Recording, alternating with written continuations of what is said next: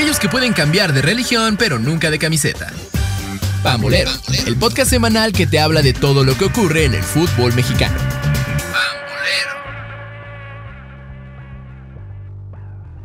Bienvenidos amigos y amigas a una emisión más de Pambolero, el podcast de Reporte Índigo donde te contamos y te platicamos todo, absolutamente todo sobre el Apertura 2023 que a partir de ya ya empieza la cuenta regresiva hacia el final del torneo, ya pasamos lo que es la mitad y pues bueno, el San Luis se mantiene como líder del torneo, aunque por un poquito el América también fue líder. Mi estimado Chris Maxice, ¿cómo estás? Bien, todo bien, contento de compartir micrófonos una vez más y sí fue una, una jornada ahora sí bastante entretenida. Yo, a mi parecer hubo pocos partidos flojos, hubo sorpresas definitivamente. Sí, totalmente hubo duelos muy movidos y definitivamente fue, me atrevería a decir que es de las jornadas más memorables que hemos tenido en el torneo, si, es, si no es que la más.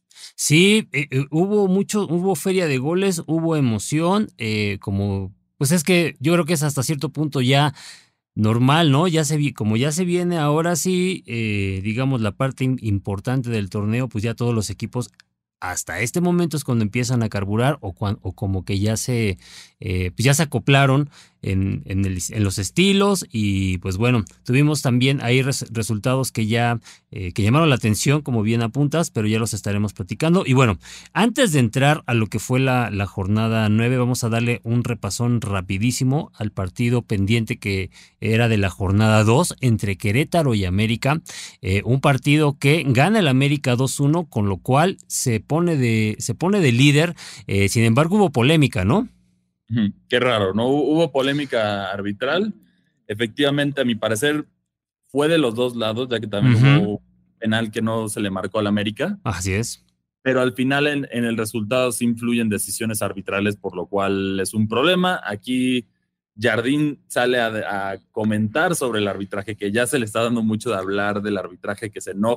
Su posición es muy extraña, ya que básicamente dice, a nosotros también nos afectan y y así es como está el arbitraje. Nosotros no necesitamos ayuda para ganar. Ese es el mensaje que está comunicando Jardín, pero, pero definitivamente el Querétaro sale muy molesto de este duelo, que, que, efectivamente dio pelea para un poco más. Sí, Y ahorita que decía Jardín, ¿le estará copiando el estilo al Piojo Herrera con, cuando estaba en América? Ya ves que también el Piojo, eh, todo era también culpa de los árbitros, ¿no?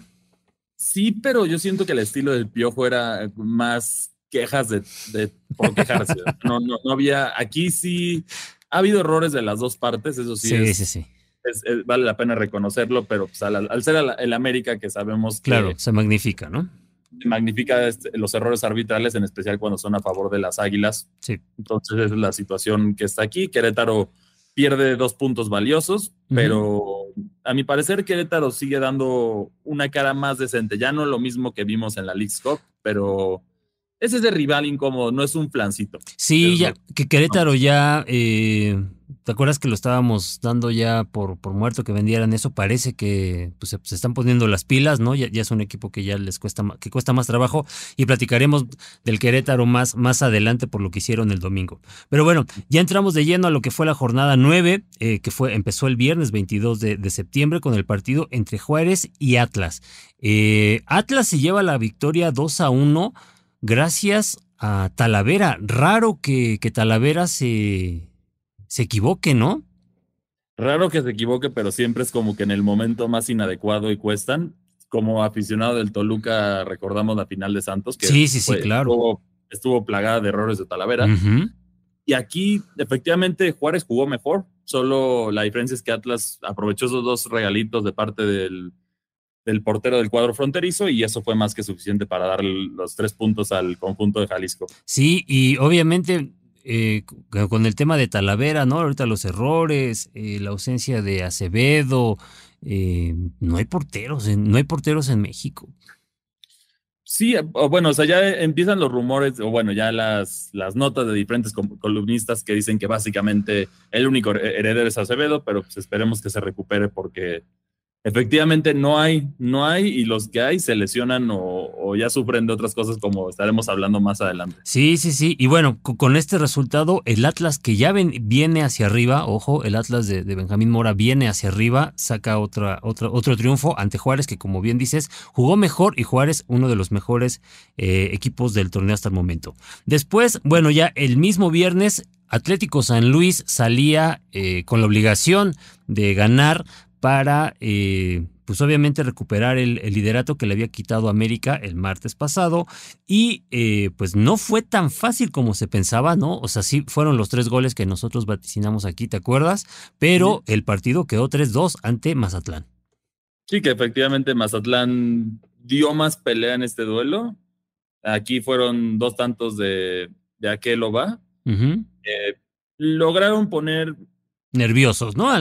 fueron poner nerviosos, pero la realidad es que prácticamente en los primeros dos tercios del partido ya San Luis ya había garantizado el, el duelo con, los, con las anotaciones de, de Güemes, de Bonantini y de Vitiño. Vitiño, sí, al minuto 67 ya eh, San Luis ganaba 3 a 0, pero eh, bueno, Mazatlán al menos perdió con, con dignidad, ¿no? Como se, dice en el barrio, y eh, quedaron con tres, marcador de 3 a 2, con lo cual eh, perdón, Atlético San Luis recuperaba el, liderato, el cual ya no perdería. Y el viernes también, eh, lo, lo, igual lo platicamos aquí, nos parecía que iba a ser un gran partido de fútbol el Puebla contra Pumas. Eh, lo fue, bueno, desde mi punto de vista lo fue, hubo muy buena dinámica y Pumas eh, saca, un, saca un triunfo que eh, dos cosas yo destacaría.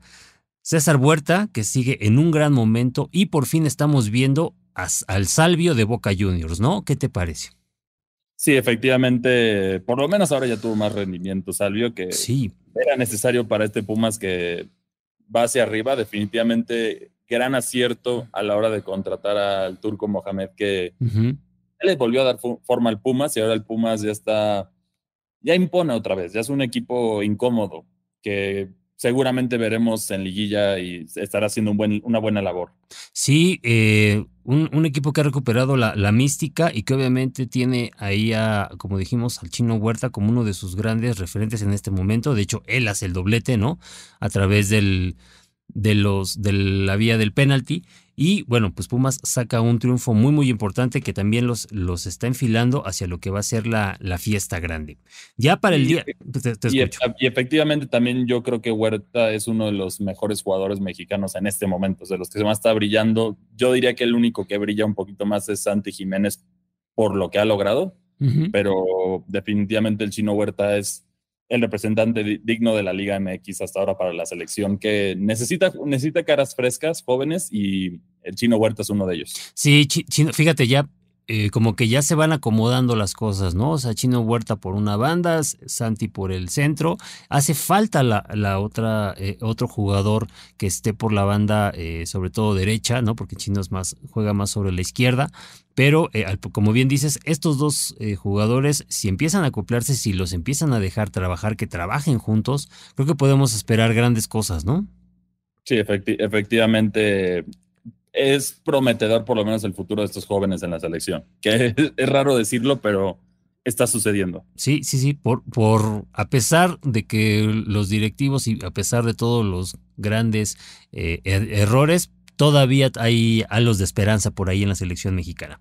Y bueno, el sábado eh, empezó, empezó la jornada sabatina con el partido entre León contra Tijuana, un partido que quedó 1-0 a favor del, pues, del conjunto Esmeralda, tal y como se esperaba, pero... un, eh, 1-0 engañoso. Sí, sí, sí, exacto. En el sentido de que dominó por completo eh, los panzas verdes, pero efectivamente no entraba ese balón. O sea, no entraba, no entraba, no entraba. Tuvo que llegar a un error de Cholos para poder abrir el marcador y con eso sería la diferencia. Aquí hablamos de un rendimiento bajo de Cholos que solo tuvo un remate al arco contra, contra 7 de, de León y si nos vamos a estadísticas de tiros, 17 del León contra 5 del, del Solos. Entonces esto nos, da un panorama que fue un partido que pintaba y quizá debía haber sido una goleada si es que no fuera por suerte. Sí, eh, como bien, bien apuntas, el León eh, pues, prácticamente fue el amo y señor del partido. Sin embargo, apenas con un gol al minuto 63 de Ángel Mena le dio para sacar eh, la victoria. Y después el partido entre Chivas y Pachuca. Un partido también bastante movido, pero donde el balón no simplemente no quiso entrar y al final eh, el Guacho Jiménez se convierte en el héroe del conjunto rojiblanco que eh, a pesar de que fue el héroe, a pesar de que rescataron el empate, es un mal resultado para el Guadalajara que sigue sin levantar, ¿eh? Sí, que ya, ya empiezan las, ya suenan las alarmas rojas en el rebaño sagrado y efectivamente en este caso ya hasta ciertos aficionados empiezan a cuestionar al director técnico, a sus decisiones, los comentarios que quizás se sienten un poco fuera del lugar que ha hecho. Y en esta situación tenemos que recordar que Chivas es el reflejo del estado del fútbol mexicano y en este caso Chivas mientras no esté bien, la selección tampoco lo está. Entonces, quizá lo de la final fue, fue una ilusión en ese sentido y ahorita están regresando a la realidad. ¿Sería un accidente de estos accidentes que, aparecen luego en el, fútbol? Yo creo que Chivas, eh, esa, esa final, como bien apuntas, es el tope, ¿no? E, es al, máximo a lo que iba a llegar eh, Guadalajara porque eh, es un equipo muy limitado, Cris, si lo ves ya de una manera pues muy, muy analítica, valga, valga la redundancia, ¿no? Es, es un equipo que tiene eh, un plantel limitado. Sí, limitado por, por la famosa tradición de los mexicanos, pero en ese sentido, la realidad es que los delanteros mexicanos que están brillando en este momento, que es lo que le hace falta a Chivas, son muy limitados y ya están muy caros, hablando de más de 20 millones de dólares, como es, el caso de Santi Jiménez. Sí, es que imagínate, el hombre más peligroso de Chivas es Piojo Alvarado, y Piojo Alvarado ni siquiera es delantero. Sí, eso, eso deja mucho que desear y también habla de quizá una crisis que están viviendo la mayoría de los delanteros mexicanos, que por eso tenemos que recurrir a, al caso de Quiñones, tenemos que también recurrir a, bueno, a Santi Jiménez, que son los dos delanteros, Funes Mori ya se apagó, y en ese sentido son mayoría nacionalizados. Sí, y, y por ejemplo también aparte de esto, el mal momento que viven algunos jugadores en Guadalajara, ¿no? O sea, le hace Alexis Vega. Alexis Vega creo que se ha pasado de vacaciones, ¿no? En la apertura 2023. Sí, efectivamente ha pasado desapercibido y una triste realidad también para ser reflejo del, de los delanteros mexicanos es que ninguno ha logrado tener una carrera brillante desde Chicharito Hernández. Me, podrían argumentar que, que Raúl Jiménez tuvo una buena carrera, pero al grado, los clubes y todo lo que llegó a ser el Chicharito Hernández, no ha habido otro delantero mexicano de ese nivel desde hace mucho tiempo. Y eso, es, eso es una alerta roja que definitivamente se tienen que empezar a hacer ajustes para buscar nuevos delanteros. Sí, sí, sí. Como, como bien apuntas, el Chicharo dejó una época no solamente en la, en la selección mexicana, ¿no? O sea, fueron varios años de, de, buen, de buen nivel y no ha, no ha existido otro jugador que se le acerque siquiera tantito.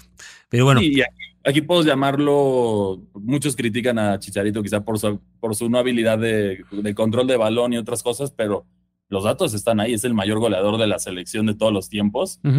Y también es de los pocos delanteros mexicanos que han tenido un, un campeonato de goleo en, en una liga top del mundo, que son prácticamente Hugo Sánchez y él. Sí, claro. Entonces, esta es una realidad que está pasando que también, hablando de delanteros, también tenemos un duelo del que vamos a hablar después, pero antes que eso, vámonos al clásico regiomontano, que fue una sorpresa. Tigres parece que no fue la última danza, como habíamos dicho. No, no, no. Pasado, y Guiñac está de regreso y ahora sí vacunó a Monterrey con tres goles, que se demostró el poderío de Tigres de empezar tarde, como ya lo sabemos, empiezan tarde. A, los Tigres, ¿no? O sea, ves que hay, una muy famosa que es, los triunfos a lo Atlas, ¿no? Entonces ahora es el torneo, son torneos o victorias a lo, a lo Tigres, ya. Tigres, mientras enfrentes a Tigres en las primeras jornadas, tienes oportunidad. Cuando enfrentas cuando ya, entre más lejos es más Exactamente. Aunque también eh, este, resultado parece eh, sí, Tigres eh, gana con, con, autoridad, con jerarquía, pero no hay que olvidar que al, principio del partido, Cris, eh, Monterrey tuvo ahí un par de oportunidades que Nahuel la salvó muy bien, ¿eh? Sí, aquí una vez más, como decimos, la vieja guardia de Tigres salió a, dar la cara. Efectivamente, los héroes y los jugadores del partido son Nahuel por sus rescatadas y también en este caso también tenemos el caso de, de Guiñac que hace tres muy buenos goles. dos goles, de hecho, hace, hace dos goles, hace dos, goles, el, al 29 un, remate, un remate de cabeza que no sé, eh, lo festeja, pero una vez más creo como reclamo a, la a esa afición que luego ya lo... Eh, ya lo tachan. Lo tachan, ¿no? Lo, lo, abuchea o se les olvida muy rápido, ¿no? Que este Tigres es hechura y eh, lleva el sello y lleva, sí, de Tuca, pero en la cancha es, es Guiñac quien le dio toda la identidad a este equipo.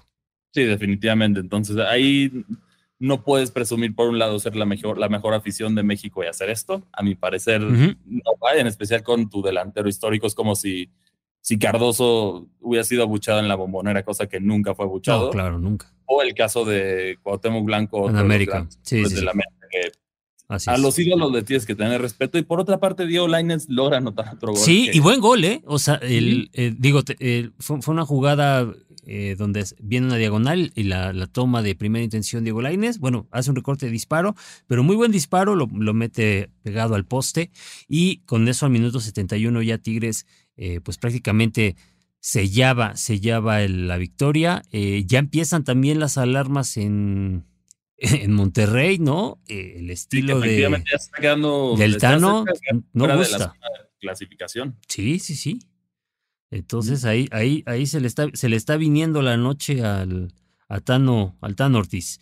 Y bueno, sí. que tiene un partido pendiente. Sí, claro. Pero, pero, pero bueno, es, lo único que falta un partido pendiente contra los Cholos de Tijuana, pero habrá que ver cómo, cómo este puede ser el, los tres puntos extra que eso pondría a Monterrey si lo logra ganar, lo pondría en quinto lugar. Por lo cual todavía no están las alarmas tan encendidas, pero, pero sí, en sus últimos partidos, tres derrotas. yo, creo que, yo creo que sabes, sí, estaría en ya en, en, alerta roja, sobre todo porque como pierdes con tu archirrival, ¿no? Que en este momento es el campeón del fútbol mexicano.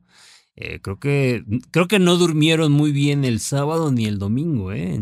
allí en, en las instalaciones del barrial. Definitivamente. Y de ahí nos pasamos a la jornada del domingo, que comenzó con un, un partido que sabemos que es siempre, siempre dan un gran duelo, que es el caso de Toluca contra el América. Datos de este partido antes de comenzar. No hay un empate a, a, cero goles en la bombonera desde 1985. El último empate entre estos dos equipos a cero fue en 2005 en el Estadio Azteca. Entonces estamos hablando de, de, dos, de un partido que siempre promete goles y efectivamente esta edición del duelo entre Toluca y América cumplió con eso, a pesar de ciertas decisiones arbitrales muy extrañas y dos goles descontados, Toluca y América empatan a un gol, que aquí hubo, yo creo que ese partido destaca fuera de, de lo movido que estuvo, ya empezamos a ver el cansancio de los de los jugadores que empiezan a sufrir. ¿Te acuerdas? ¿Te acuerdas que platicábamos de eso, eh? Sí, en este caso ya tuvimos el caso de, de Diego Valdés, que sale lesionado del, partido, también ya por mucho desgaste. El mismo caso lo vemos en Toluca con Maximiliano Araujo, que no pudo salir de la cancha, pero efectivamente ya se había, ya se había dañado. Entonces es algo que tienen que, que, que, ajustar porque no puede seguir sucediendo esto con los jugadores. Sí, habrá que empezarle a, a dosificar ¿no? la carga de, de, trabajos. Digo, ya lo habíamos, lo habíamos platicado, que iban, iban a empezar a ser eh, jornadas complicadas también para los equipos, porque iba a crecer el, el, nivel de competitividad, ¿no? Los equipos ya, ya están más aceitados, pero también al mismo tiempo muchas, muchos de sus elementos se van a, pues se van a quemar debido al, al arrastre, a esta carga eh, que ha representado pues el último semestre, el último año, yo diría, del, del fútbol, ¿no? No solamente a nivel eh, mexicano, sino a nivel, a nivel mundial, y lo vimos obviamente en el inicio de lo que fue las, la temporada en las ligas europeas, cómo fueron cayendo muchos jugadores eh, por lesiones debido a el desgaste. Sí, y en, y en este caso, el, aquí los dos jugadores dos de los mejores jugadores en la cancha, a mi parecer, tanto Maxi Araujo como Diego Valdés. Pues son los que, te están marcando diferencia en los dos equipos. Marcaron diferencia y también aquí a Valdés lo que le tenemos que reconocer es salvó a la América de una derrota con, con su atajada en, en el área. Y por otra parte, tuvimos dos goles polémicos, pero ambos sí eran fuera de lugar. Sí. sí fueron bien descontados. Y una patada que, bueno, hubo ciertas jugadas que ameritaban amarillas que no se dieron amarillas. La roja de Tomás Belmonte, que a mi parecer sí fue bien marcada, ya que Sí. el jugador argentino Sí, deja la plancha, ¿no? dejó la plancha y no, no, hay, no hay manera de defender eso. Pero aquí vemos un duelo que América domina el primer tiempo, logra sacar ventaja, pero no logra hacer más que, Sí. ese, que ese duelo, fuera de unos postes que tuvieron otras jugadas. Y luego eso le da tiempo a Toluca de revivir en el segundo tiempo. Y parecía que Toluca se iba a llevar la victoria hasta la expulsión de Tomás Belmonte, que ahí frenó el ritmo. Y otro, bueno, ot- otro detalle importante de este partido es que el equipo de la selección estuvo presente. Ahí, ahí vimos a Jimmy Lozano analizando el partido, viendo, me imagino que viendo a ciertos jugadores del Toluca que yo creo que ya es hora de llamar, ¿no? Que es el caso de Marcel Ruiz, que Oye, qué, qué asistencia de Marcel. Sí, un, un, No, no, un no. gol, Sí, la verdad. es un golazo el de Toluca. Marcel está jugando muy bien y en este caso es, de verdad Héctor Herrera está jugando mejor que Marcel Ruiz como para justificar la convocación, porque aquí tienes un joven, un joven que ya sabemos por muchos rumores que están en transfer market y otras cosas que hay visores europeos viendo a este jugador mexicano, este sí es mexicano nacido en, en Yucatán, Sí, sí, entonces sí. tenemos ese caso que es un jugador que posiblemente se va a ir a Europa, tiene el toque, tiene muchas cosas, quizá le falta un poco el físico, que es lo que la disciplina ya te ayuda a formar, pero en cuestión de toque yo creo que es de lo mejor Sí. que tenemos en México en este momento y, y por otra parte también hay visores europeos para Maxi Araujo, que no creo que dure con el Toluca mucho tiempo lamentablemente, ya que tanto en selección uruguaya como en, a nivel club está brillando en cualquier posición que lo pongan. Sí, est- está jugando, está jugando muy, mu- muy bien eh, lo- los dos, tanto Araujo como, como Marcel Ruiz. Y para redondear, por ejemplo, el tema de lo que fue la paridad, eh, es, fue un resultado, creo que justo a todas luces, ¿no? 13 remates de Toluca contra 15 de América, 5 de remates al arco de Toluca contra 4 de América, posesión 48 contra 52%, pases 502 contra 584. O sea, fue un partido eh, totalmente equilibrado de dos equipos que eh, pues estar, llevarse la victoria en cualquier momento. pueden sí, y, y van a estar, eh, sí los ponemos, ¿no? Los ponemos como candidatos. Yo creo que sí, solo Toluca tiene que. Son equipos que tienen que tener cuidado con las lesiones porque lo vimos en el América, en este caso vimos una dependencia de Diego Valdés, porque al final, al momento que se lesiona este Sí, Diego Valdés, sí, sí, sí, de acuerdo. se desarma por completo la media cancha del América y, y ahí fue cuando Toluca pudo revivir y pudo insistir y pudo seguir atacando hasta que encontró, bueno, hasta que estuvo cerca de encontrar el segundo gol para darle la victoria. Y esto es, esto enciende las, las alarmas ahí. Por otra parte, tenemos el caso de Henry Martín, que de verdad es necesario en el América en este momento. No. Porque yo creo que ya es, yo creo que por el bien del jugador, ya que es un jugador referente de la selección, por decirlo así, tendría que irse a otro club, ya que no le, no le veo cabida en este, en este nuevo América. Sí, eh, Henry, se- Henry se lesiona siendo el, el delantero, ¿no? El 9 al eh, parecía inamovible y de repente Brian eh, Fernández empieza a aprovechar su oportunidad y el América luce mucho más dinámico que con eh, Henry Martín, ¿no? O sea, con Henry Martín era un ataque muy chato, muy estático, mucho de lo que de- dependían de lo que hacía, pudiera hacer eh, Henry y ahorita este equipo, esta América es muy eh, pues sí, muy vertical con, con, con llegadas, ¿no? Por, por ambos lados. Entonces, eh, como bien dices, creo que coincido, creo que Henry Martín,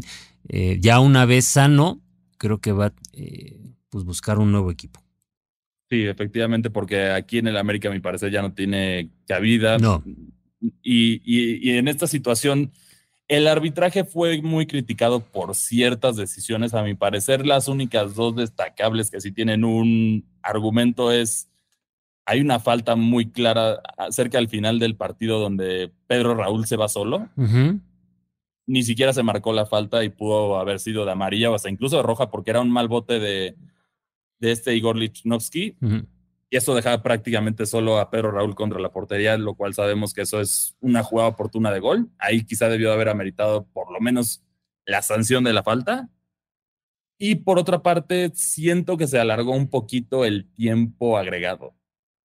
El América la tenía en media cancha y, y el partido se había terminado el tiempo agregado y se siguió hasta que fuera la jugada de gol. Bueno, sí, sí, sí, es que ya sabes que al América tienes que darle la oportunidad de terminar este, su jugada, Cristian. Es regla no escrita en el fútbol mexicano. Sí, efectivamente, aquí esos son pequeños detalles de la pero sí no. Lo que resaltaban que era el gol, el gol no fue gol, el gol de Toluca, porque sí, hay, un, hay un desvío, aunque sea leve de Mosquera, que eso hace que estén fuera del lugar. Sí, claro. Y en el caso del gol del América. Sí, de Richard Sánchez también. pues no, no había mucho que también moverle ahí, pero es un duelo movido y son dos equipos que seguramente, si mantienen este ritmo y, y se logran blindar de las lesiones, nos, nos van a dar una, una buena liguilla. Pues otra, otra semifinal, ¿no? Podría ser, aunque Toluca en este momento todavía está en el repechaje.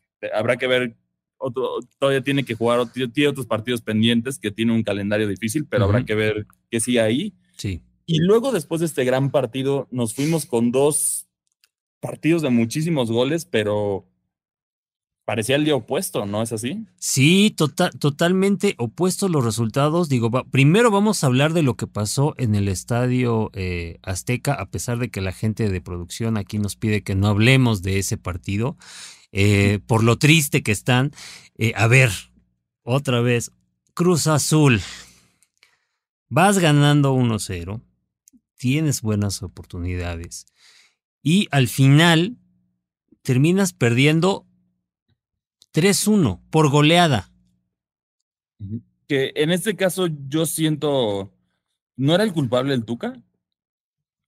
No. Eh, pues, al parecer no. Al parecer hay otro mal allá en, en, Cruz, en Cruz Azul que se llama no, no trae a los jugadores adecuados, que esos ya sabemos quiénes son los responsables la afición de, del cuadro azul definitivamente están muy familiarizados con las personas, pero... Sí, están familiarizados, sí, sí, sí, con este tipo de decisiones este, que se toman la gente de pantalón largo, que también ya vimos, eh, va mucho más allá de lo que era la familia Álvarez, ¿no? O sea, hay algo ahí muy, muy, eh, pues muy mal en, las decisiones directivas que toma Cruz Azul.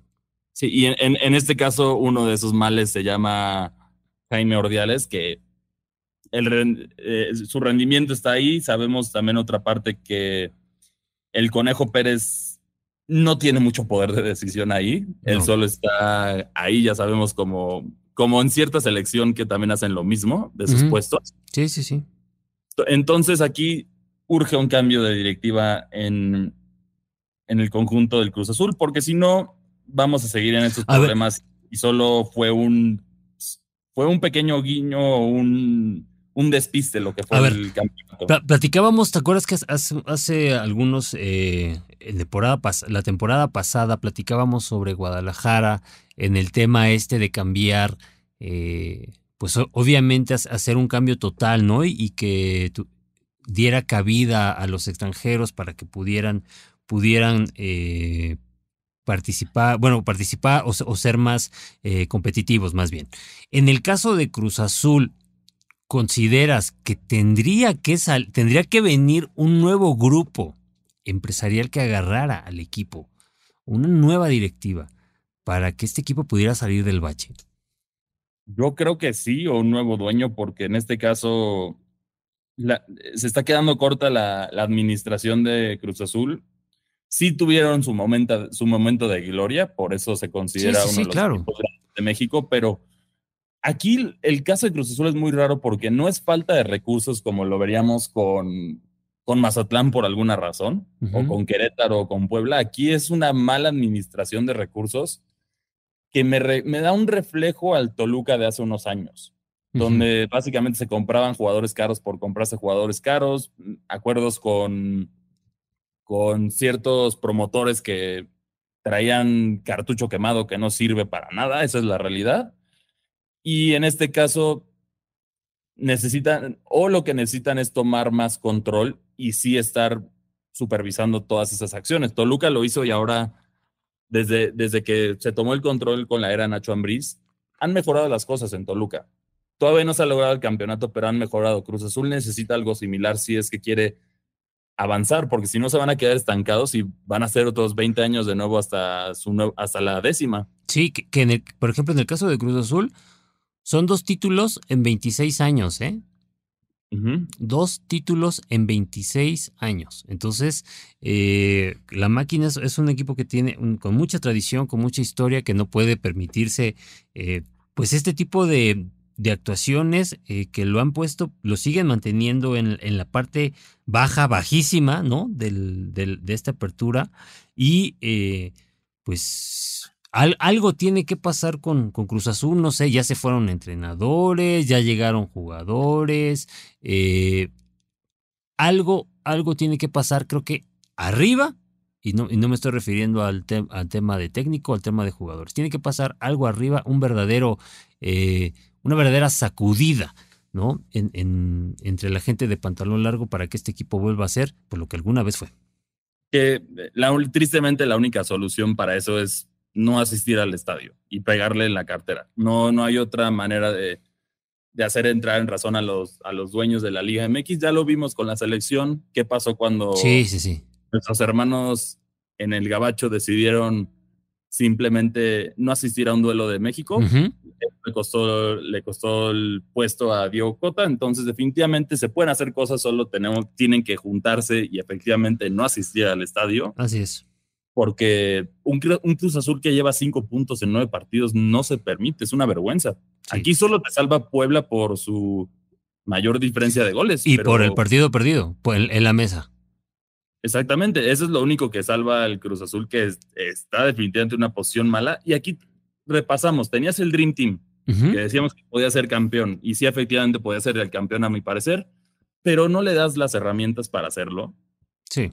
Ah, ese es el problema. El Tuca Ferretti es un gran técnico, pero sí necesitas armarle un plantel para que, para que pueda ser campeón. Él te va a pedir los jugadores que él sabe que necesita y aquí efectivamente no se los dieron, le trajeron jugadores que no y Tuca sabemos que no funciona bien con eso, por eso funcionó también en Tigres y en otros equipos no logró brillar tanto.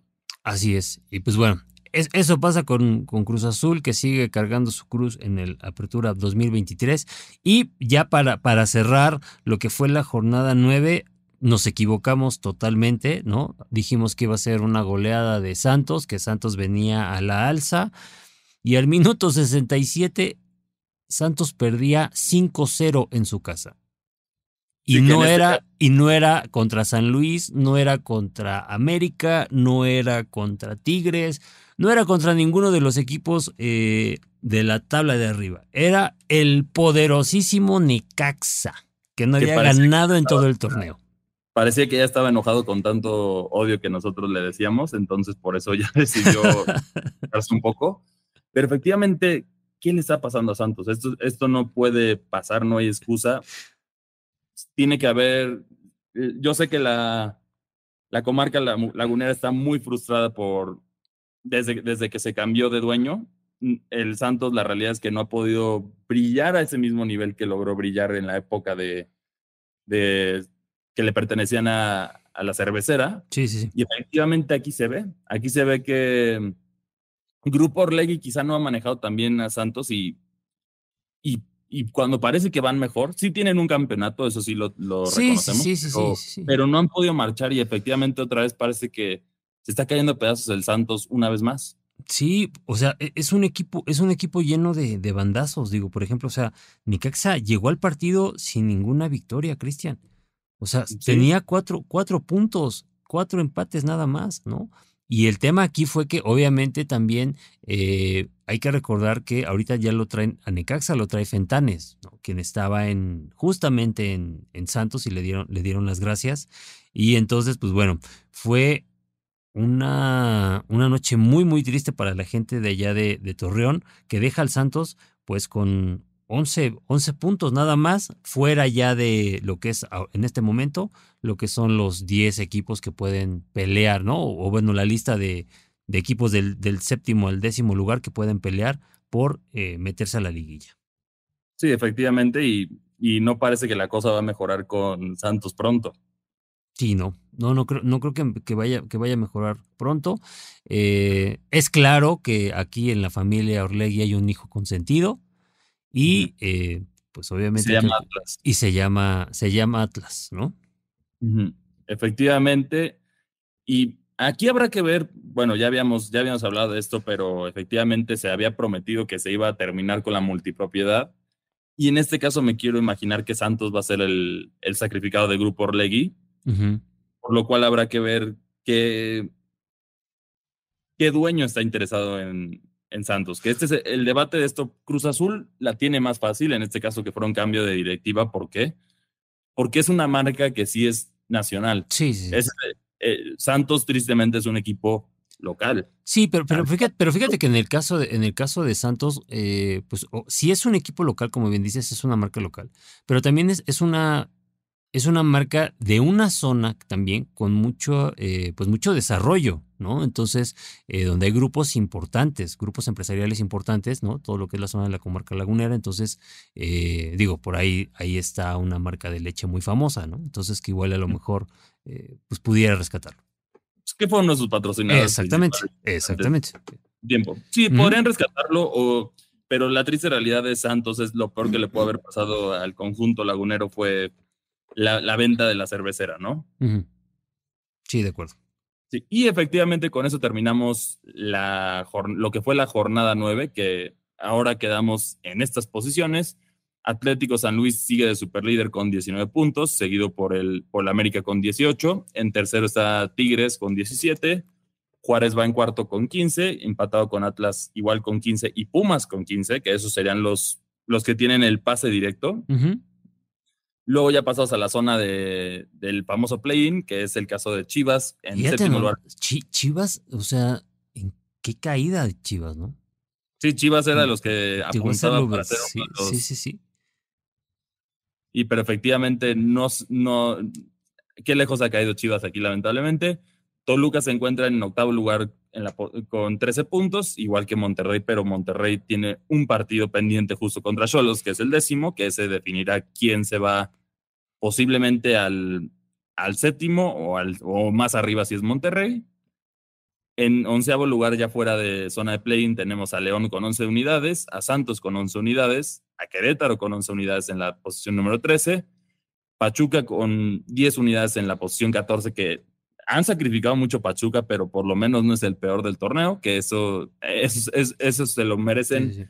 Y Caxa con, con 7 unidades solamente 9 partidos, y Mazatlán con siete unidades en quinceavo y dieciséisavo respectivamente. Y los coleros de este torneo son la máquina y el Puebla, que el Puebla se puede justificar más porque sí lo desarmaron bastante. Sí.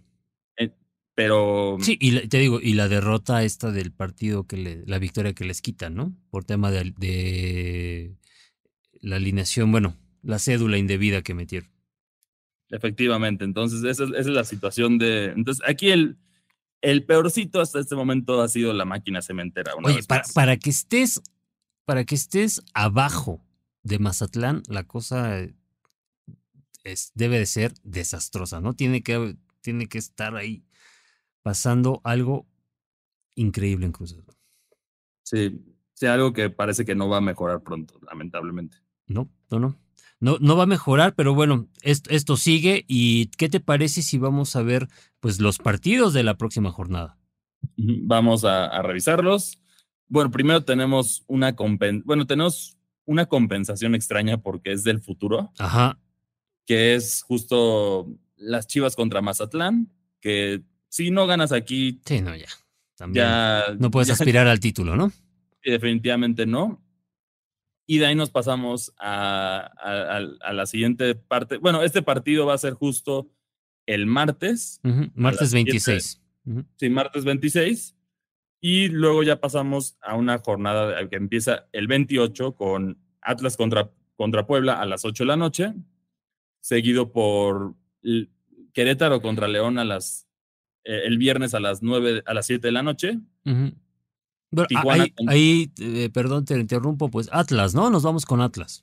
Sí, Atlas, nos vamos con León. Con León, claro. Mm, Juárez yo creo que va, va, a ser una diferencia importante contra Tijuana. Mm, Atlético San Luis le va a ganar al Cruz Azul, lo lamento, lo lamento, pero así parecen ser las cosas. Sí, sí, sí. O sea, Cruz Azul, fíjate, si Puebla, si Puebla empata, le saca un empatito a Atlas y Cruz Azul pierde. Ya se va al eh, último Cruz lugar. Azul, Cruz Azul va a ser el último lugar del torneo. Eh. Que qué bajo ha caído el Cruz Azul, pero bueno, así es. Pero espérate, o sea, no perdón, y, voy a seguir este, metiéndome a la herida de, de, la gente de Cruz Azul. Ya se les está haciendo costumbre ser últimos lugares, ocupar los últimos lugares. ¿Dónde está la grandeza de Celeste? Sí, efectivamente está perdida en, en algún lado en ese momento. Pero bueno. De ahí pasamos al duelo entre Pachuca contra Necaxa, que un empate a cero. Pues yo ya no, con lo que vi de Necaxa, yo no sé. Creo, o sea, Necaxa es un es muy complicado. Creo, creo que Pachuca y Pachuca también eh, jugó mejor. Me gustó cómo jugó Pachuca contra las Chivas. Entonces, eh, yo sí considero que sí sería un empate, pero un empate de goles, ¿no? Un 2-2, se me hace. Efectivamente. Un, puede ser un empate a goles. Luego tenemos el, el clásico el clásico de la Ciudad de México, que es América contra Pumas. Buen partido, buen partido. Aquí yo creo que uno de los factores más importantes va a ser la ausencia de Valdés. Sí. Que eso puede afectar mucho a la América y Pumas, en teoría, debe de aprovechar para sacar una victoria. Sí, y Aunque yo veo un empate a goles bastante factible. También. Y otro factor que tiene Pumas a favor es que Pumas eh, juega bien en el Azteca, ¿eh? A Pumas se le da jugar bien en el Azteca. Entonces, creo, creo, que va a ser un muy buen partido. Eh, voy, a, voy a comprar también el empate a, goles porque el factor, el factor Valdés le quita esa eh, superioridad que en primera instancia tendría el América para este partido. Efectivamente. Luego tenemos un duelo de Monterrey contra Santos el sábado 30, que Monterrey debe de ganar. Monterrey, tiene la de ganar, si no, ya, ya empiezas a ya, ya empiezan a, a, cantar las, las despedidas de, del Tan ¿no? Sí, sí, sí. Monterrey tiene que, está obligadísimo en este partido, que es un partido eh, que quizá a la gente del centro del país no le diga mucho, pero en el norte es un duelo con, con mucha rivalidad que obviamente es, es incluso hasta de, ¿cómo le llaman esto? De, de alta eh, tensión, ¿no? Pues, podría considerarse un derby en ese sentido, ¿no? Sí, digo, por, la, por la cercanía de las ciudades, ¿no? La cercanía, la historia entre estos dos equipos que ya se han visto la, cara en finales, incluso. Sí, sí, sí. Podría considerarse también un derby. Tenemos el Mazatlán contra Tigres, que el torneo pasado, este duelo nos dio muchas sorpresas, pero yo creo que este torneo Tigres debe de ganar. Sí, Tigres, Tigres debe de ganar sin, ningún problema y aprovechando ahí quizá un resbalón de San Luis podría irse hasta, pues obviamente la, primera posición y termina el domingo primero ya de, octubre, wow, voló este año, eh, con el Toluca contra Guadalajara. Toluca, ¿no? Toluca tiene que ganar, tiene la obligación de ganar, aunque este duelo también es de alta tensión por el simple hecho de que son los dos que se pueden escapar del, de los play-ins para irse directo a, a, liguilla si es que ganan. Entonces va a ser un duelo movido, pero viendo el momento que viven ambos equipos, Toluca debería de ganar. Sí, sí, sí, Toluca tendría, tiene todo para ganar y empezar a, a meterse ya entre, como bien dices, entre los equipos que aspiren a la, eh, pues a la liguilla. Efectivamente. Y bueno, eso es todo lo que tenemos para ustedes el día de hoy. ¿Están de acuerdo con nosotros con los marcadores pronosticados o creen que nos equivocamos completamente? Déjenos, déjenos saberlo a través de, las redes sociales de Reporte Índigo que nos encuentran en Facebook, en YouTube, en todas partes nos encuentran. Y si quieren ver más de deportes, no solo de fútbol mexicano, no se les olvide visitar nuestro sitio que es www.reporteindigo.com y se van a la sección de fan, ahí van a encontrar todo el tema deportivo. Si quieren sobre otros temas también tenemos cultural, tenemos un poco de todo para todos gustos, entonces vayan a visitarnos allá. Sí, y bueno, ¿a ti dónde te encuentran en la nueva red X? A mí, bueno, primero vamos a ver si, si Elon Musk efectivamente comienza a cobrar o no, pero en este momento me encuentran ahí como arroba cristianma62 o por otra parte si también les gustan los contenidos geek y de videojuegos, yo soy el que lleva las redes sociales de Indigo Geek, entonces también ahí pueden platicar conmigo. ¿Y a ti dónde te encuentra Paco? A mí me encuentran en el perfil arroba pacocure80, donde también podemos platicar de, eh, como bien apuntas, todos los, todos los deportes. Eh, obviamente hay hay NFL, hay Fórmula 1. Eh, no le fue también a Checo este fin de semana, eh, de hecho le fue bastante mal. Y también en el NFL hubo, hubo algunos resultados pues muy, muy sorpresivos, tipo Nefa. Casi los, ah, y por otra parte también, si, si son fanáticos del juego FIFA, que bueno, ya no se llama FIFA como ya saben, ya es, correcto. FC 2024 en Indigo Geek.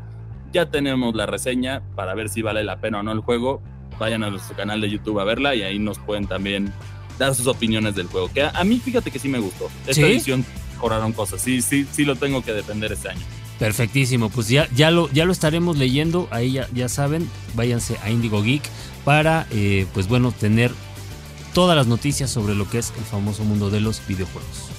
Así es, y muchas gracias por acompañarnos y nos vemos hasta la próxima. Hasta la próxima.